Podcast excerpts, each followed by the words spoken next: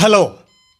కానమోకు కథావచనం మోహనవచనం పరిజ్ఞాన హితబాండం శ్రోతలకు ఆహ్వానం నమస్కారం. చదవదగునెవరు రాసిన తదుపరి చదివిన వెంటనే మరొక పలువురికి వినిపింపబూనిన అదియే పరిజ్ఞాన హితబాండమౌపో మహిళ మోహనవచనమై విరాజిల్లు. పరిజ్ఞాన హితబాండం లక్ష్యం ప్రతివారీ సమాచార హక్కు ఆస్ఫూర్తితోనే ఇప్పుడు రంగనాయకమ్మ గారి విరచిత అంశం దేవుళ్ళు భక్తి అనేటువంటి దాన్ని ఇప్పుడు మీ కానమోకు కథ వచ్చిన శ్రోతలకు మీ కానమోకు స్వరంలో వినిపిస్తాను. వినండి. దేవుళ్ళు భక్తి. ఇక వినండి. బిడ్డ పుట్టినప్పుడు ఆ మెదడులో ఏ ఆలోచన ఉండదు. ఆ మనసు మీద ఏ ప్రభావము ఉండదు. ఏ విశ్వాసాలు ఉండవు. కానీ అప్పటికే బిడ్డ చుట్టూ ఒక సమాజం ఉంటుంది. దానికి కొన్ని నీతులు కొన్ని ధర్మాలు కొన్ని అలవాట్లు కొన్ని విశ్వాసాలు అన్నీ సిద్ధంగా ఉంటాయి. ఈ బిడ్డ కూడా రోజు రోజుకి తన చుట్టూ ఉన్న జీవిత విధానం ప్రకారం సంప్రదాయాల ప్రకారం పెరుగుతూ ఉంటాడు. తన చుట్టూ ఉన్న మనుషులు చేసిందాన్నే తను చేస్తాడు. చుట్టూ ఉన్నవాళ్ళు నమ్మిన దాన్నే తనూ నమ్ముతాడు. సమాజ ప్రభావానికి అతీతంగా ఏ బిడ్డ పెరగదు. దేవుడికి దండం పెట్టు దానితో ప్రారంభమవుతుంది. బిడ్డను పెంచే వ్యవహారం బిడ్డకి నెమ్మదిగా కాస్త విషయాలు పరిశీలించే జ్ఞానం వచ్చేటప్పటికీ ఇంట్లో దేవుడు పక్కింట్లో దేవుడు ఎదురింట్లో దేవుడు ఎదురింటి వాళ్ళ పక్కింట్లో దేవుడు పక్కింటి వాళ్ళ ఎదురింట్లో దేవుడు అంతేకాదు బళ్ళో దేవుడు పుస్తకాల్లో దేవుడు కొండెక్కితే దేవుడు ఆకాశంలో దేవుడు. ఈ దిగ్బంధంలో ఒక మనిషికి వెన్నెముక నిలబడి తర్కజ్ఞానం తెలిసేటప్పటికే దేవుడి జబ్బు ముదిరిపోతుంది. ఎన్నెన్నో ఆలోచనలు తర్క వితర్కాలు ఊగిసలాటలు సంఘర్షణలు చివరికి శరణాగతి. పూర్వం భక్తి స్వర్గం కోసమో పుణ్యం కోసమో అని చాలా కథల్లో చదువుతాం. కానీ ఇప్పుడు స్వర్గం కావాలని ఎవ్వరూ అనరు. లోపల అనుకోరు కూడా. స్వర్గనరకాల మీద విశ్వాసాలు లేక కాదు. వాటి మీద ఎంత నమ్మకం ఉన్నా ఈనాడు దేవుళ్ళను పూజించేది వాటి కోసం కాదు. జీవితాల్లో కావలసిన వాటి కోసమే దేవుళ్ళను ప్రార్థిస్తారు. ఒక రాజు దేవుళ్ళను ప్రార్థిస్తే తన రాజ్యం విస్తరించాలని శత్రువుల్ని జయించాలని కోరుకుంటాడు. ఒక వర్తకుడు తన వర్తకం పెరగాలని లాభాలు పెరగాలని కోరుకుంటాడు. ఈ రోజుల్లో ఒక నిరుద్యోగి ఆ ఉద్యోగం కావాలని కోరతాడు. రాతి ముందో రప్ప ముందో నిలబడి ఒక ఆడపిల్ల తల్లి కూతురికి పెళ్ళి సంబంధం కావాలని కోరుతుంది. మగపిల్లాడి తల్లి కొడుక్కి ఎక్కువెక్కువ కట్నం లాంఛనాలు రావాలని కోరుతుంది. అద్దేళ్ళలో పాట్లు పడేవాళ్ళు ఎప్పటికైనా ఒక సొంత ఇల్లు కట్టుకోవాలని కోరుకుంటారు. ఒక దీర్ఘ రోగి రోగం కుదిరితే మొక్కుబళ్ళు చెల్లిస్తానని మొక్కుకుంటాడు. ఒక ఉద్యోగి ప్రమోషన్ రావాలని కోరుకుంటాడు. ఈ రకంగా ధనిక వర్గంలోనూ పేదవర్గంలోనూ అక్కడ కూడా ఎవరి అవసరాల కోసం వాళ్ళు కోరుకుంటారు. ఈ కోరికలన్నీ సమాజ పరిస్థితులకు సంబంధించినవే. భగవంతుడు లేడు కాబట్టి ఈ ప్రార్థనల్ని వినేవాళ్ళు తీర్చేవాళ్ళు ఎవ్వరూ ఉండరు. కానీ ధనిక వర్గం దాని కోరికలను అదే తీర్చుకోగలదు. ప్రజలు లేని భగవంతుళ్ళ వైపు మొహాలు తిప్పి ఉన్నంతకాలము ధనిక వర్గం కోరికలు నెరవేరుతూనే ఉంటాయి. సమస్య అంతా పేదవర్గానిదే. సమాజం నిరుద్యోగం అనే సమస్యే లేకుండా యువతీ యువకులందరికీ పనులు చేసే అవకాశం కల్పిస్తే ఉద్యోగాల కోసం దేవుళ్ళకు మొక్కుకోవలసిన పరిస్థితి ఉంటుందా? జబ్బులకు తగిన వైద్య సౌకర్యాలని శ్రద్ధగా బాధ్యతగా వైద్యం చేసే ఆసుపత్రుల్ని సమాజం ఏర్పాటు చేసుకుంటే రోగులు దేవుళ్ళను ప్రార్థించుకోవలసిన అవసరం ఉంటుందా? సైన్స్ పరిజ్ఞానమే ఉంటే ఇంకా వైద్యం కనిపెట్టని జబ్బుల్ని కూడా మనుషులు సహనంతో భరించుకోగలుగుతారు. అలాగే ఏ సమస్య అయినా పేద ప్రజలు ఏ అవసరాల కోసమైతే దేవుళ్ళను ప్రార్థిస్తారో ఆ అవసరాలన్నీ వాళ్ళే ఎంతో సునాయాసంగా తీర్చుకోగలరు. కానీ ఆ జ్ఞానం ప్రజలకు ఏర్పడాలి. అది జరగకుండా ఉండడానికి దోపిడీ ప్రభుత్వం ప్రజలు తమ అవసరాల కోసం దేవుళ్ళనే ప్రార్థించుకునేలాగా ప్రోత్సహిస్తుంది. తిరుపతికి బస్సు సౌకర్యాలు పెంచి భద్రాచలంకు ఆ గుడికి వెండి రేకులు తాపించి అన్నవరంలో సింహాచలంలో ఏదేదో చేసి ప్రజలకు దేవుడి గుళ్ళ మీద ఆకర్షణలు పెంచుతుంది. దోపిడీ ప్రభుత్వం చేసే పరిపాలనలో ప్రజల మూఢనమ్మకాల్ని చెక్కు చెదరనివ్వకుండా ఉంచటం ఒక ముఖ్య భాగం. ప్రజల్ని మూఢత్వంలో ఉంచే మతం దోపిడీ వర్గానికి పెద్ద రక్షణ కవచం.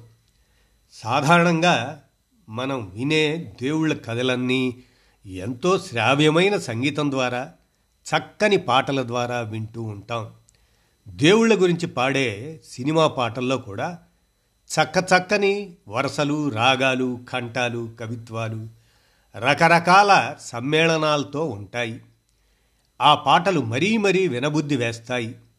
ఆ పాటలు వినాలని మనకు కలిగే కోరిక పాటలు వింటుంటే కలిగే ఆనందం అదంతా భక్తే అనుకుంటాం. కానీ పాటలు వింటూ తన్మయత్వం చెందేది భక్తికి కాదు. సంగీత సుఖానికే.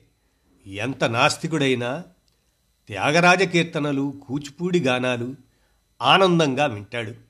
భక్తులంతా గుంపుగా కూడి హార్మోనీలతో మద్దెళ్ళతో తాళాలతో భజనలు చేస్తున్నప్పుడు వారికి కలిగే ఆనందం ఆ పాటల వల్లనే అని అర్థం చేసుకోరు. ఎవరు ఉత్సాహంగా పాడితే వారు చాలా గొప్ప భక్తులుగా చలామణి అవుతారు. ఒక్క పాటన్నా పాడకుండాను వీణలు కానీ మద్దళ్ళు కానీ తాళాలు కానీ ఒక్క వాయిద్యమైనా లేకుండాను వాటి శబ్దాల వల్ల ఉత్తేజం తెచ్చుకోకుండాను ఊరికే కూర్చొని భక్తిలోంచి అంత ఉత్సాహం అంత సుఖం అంత ఆనందం పొందమనండి. ఎవరినైనా? దీన్ని బట్టి దేవుళ్ళపై భక్తి కలగటానికి మూడు కారణాలు కనపడుతున్నాయి. ఒకటి పసితనం నుంచి చుట్టూ సమాజ ప్రభావం వల్ల వచ్చే అలవాటు. రెండు తమ సమస్యల్ని కష్టాల్ని భగవంతుడే తీరుస్తాడు అని అనుకోవడం. మూడు గానంలో సంగీతంలో ఆనందం ఉండటం. సాధారణంగా భక్తి గురించి తర్క వితర్కాలు జరిగేటప్పుడు అనేక మంది ఒకే సందేహం వెలిబుచ్చుతారు. ఎందరో గొప్ప గొప్ప మేధావులు పండితులు కవులు ఎంతో చదివినవారు కూడా దేవుణ్ణి నమ్ముతారే అని. గాంధీ గారు కూడా ఇది ఆ సందేహం. ఇది చాలా సహజమైన సందేహమే. ఇంతకు ముందే చెప్పుకున్నాం భక్తి కలగటానికి కారణాలు ప్రతి ఒక్కరి మీద ఆ పరిస్థితులే పనిచేస్తాయి. గాంధీ గారైనా ఇంకో గారు అయినా ఈ సమాజంలో పుట్టి పెరిగిన మనుషులే కదా అయితే కొంతమంది మనుషులు పెద్దయిన తర్వాత కొంచెం ఆలోచించడం తెలిసిన తర్వాత హేతువాదం వంటి సిద్ధాంతాలతో పరిచయం కలిగి భక్తిని వదిలేస్తారు. కానీ ఇలాంటి వాళ్ళు చాలా తక్కువ. ఇలా మారని వాళ్ళే చాలా ఎక్కువ. పేద ప్రజల్లో హేతువాదులు మచ్చుకు కూడా ఉండరు. ఎందుకంటే వారికి ఆ జ్ఞానం అందదు. వారికి ప్రకృతి గురించి తెలుసుకునే చదువులే ఉండవు. చదువులు ఉన్నా ఆ చదువులు బూర్జువా చదువులే. అవి దోపిడీ శ్రమ సంబంధాల గురించి చెప్పవు. పైగా ఆ నిజాన్ని మరుగుపరుస్తూ అన్నీ అబద్ధాలే చెబుతాయి. కాబట్టి చదువుకున్న వాళ్ళకు కూడా అసలు నిజం అందదు. అంతేగాక వర్తకాల్లోనూ దోపిడీ రాజకీయాల్లోనూ ఉండేవాళ్ళు తర్కాన్ని బొత్తిగా చేరనివ్వరు. వాళ్ళని వాళ్ళు మభ్యపెట్టుకుంటూ ప్రజల్ని మభ్యపెడుతూ భక్తిని నిలబెట్టి ఉంచడానికి ప్రయత్నిస్తారు. గాంధీ గారు కూడా అంతే. ఆయన చిన్న కులస్తులందరికీ రామనామ జపాన్ని పరిష్కార మార్గంగా చెప్పాడంటే అదంతా కేవలం అమాయకత్వం వల్ల జరిగిందని ఏ స్వప్రయోజనాన్ని ఆశించకుండా జరిగిందని నమ్మనక్కర్లేదు. ప్రజల్ని అజ్ఞానంలో ఉంచడానికి పాత పండితులందరూ చెప్పిన దంపుళ్ళ నీతులే అయినా చెప్పాడు. ఆయన చెప్పాడు. కాకపోతే అహింస హరిజనులు సత్యాగ్రహం ఇలాంటి జరీ మెరుపులతో చెప్పాడు గాంధీ గారు. ఈ ప్రకృతి ఏమిటి? దీని సూత్రాలు ఏమిటి? దేవుడు ఉన్నాడా? ఉంటే ఎక్కడా? ఇలాంటి విషయాలు తెలుసుకోవాలంటే ప్రకృతి శాస్త్రాల మీద ఆధారపడి తెలుసుకోవాల్సిందే కానీ తల కిందకి కాళ్ళు పైకి పెట్టి పిల్లి మొగ్గలు వేయటం వల్ల తెలుసుకోగలిగేది ఏమీ ఉండదు. ప్రపంచంలో పెట్టుబడిదారీ విధానం కన్నా అభివృద్ధి చెందిన ఆలోచన విధానము శ్రమ దోపిడిని గ్రహించిన శాస్త్రీయ సిద్ధాంతము వచ్చేశాయి. మనం ఇంకా ఏ మూల గుళ్ళోనో బాబాల పాదాల అడుగునో చేరి మా పిల్లాడికి ఉద్యోగం దొరుకుతుందా? మా పొలంలో మంచి పంట పండుతుందా? మా పిల్లని ఈ నెలన్నా అత్తగారు తీసుకెళ్తారా? అని దేవరించే స్థితిలో ఉన్నామంటే అటు ప్రకృతి శాస్త్రాలు కానీ ఇటు సామాజిక శాస్త్రాలు కానీ ఏవి మనకు మన వరకు రాలేదన్నమాట. శ్రీరాముడు సాక్షాత్ మహావిష్ణువేనని కవులు బాకాలు ఉదితే అదంతా నమ్ముతూ ఈనాటికి రామరాజ్యం కోసం అరులు చాచే స్థితిలో ఉన్నామంటే అది మన అజ్ఞానమే. ఈ భక్తి ఎందుకో? ఇది జీవితాలకు ఏం పనికి వస్తుందో భక్తులకు కూడా తెలియదు రామాయణంలో రాముడే అన్నాడు దేవుడు ఎప్పుడూ కనపడని కనపడడు అని. భరతుడు కూడా తపస్సు వల్ల ఫలితం ఉందో లేదో తెలియనప్పుడు తపస్సు చేస్తూ జీవితం వృధా చేసుకోవటం ఎందుకు అన్నాడు.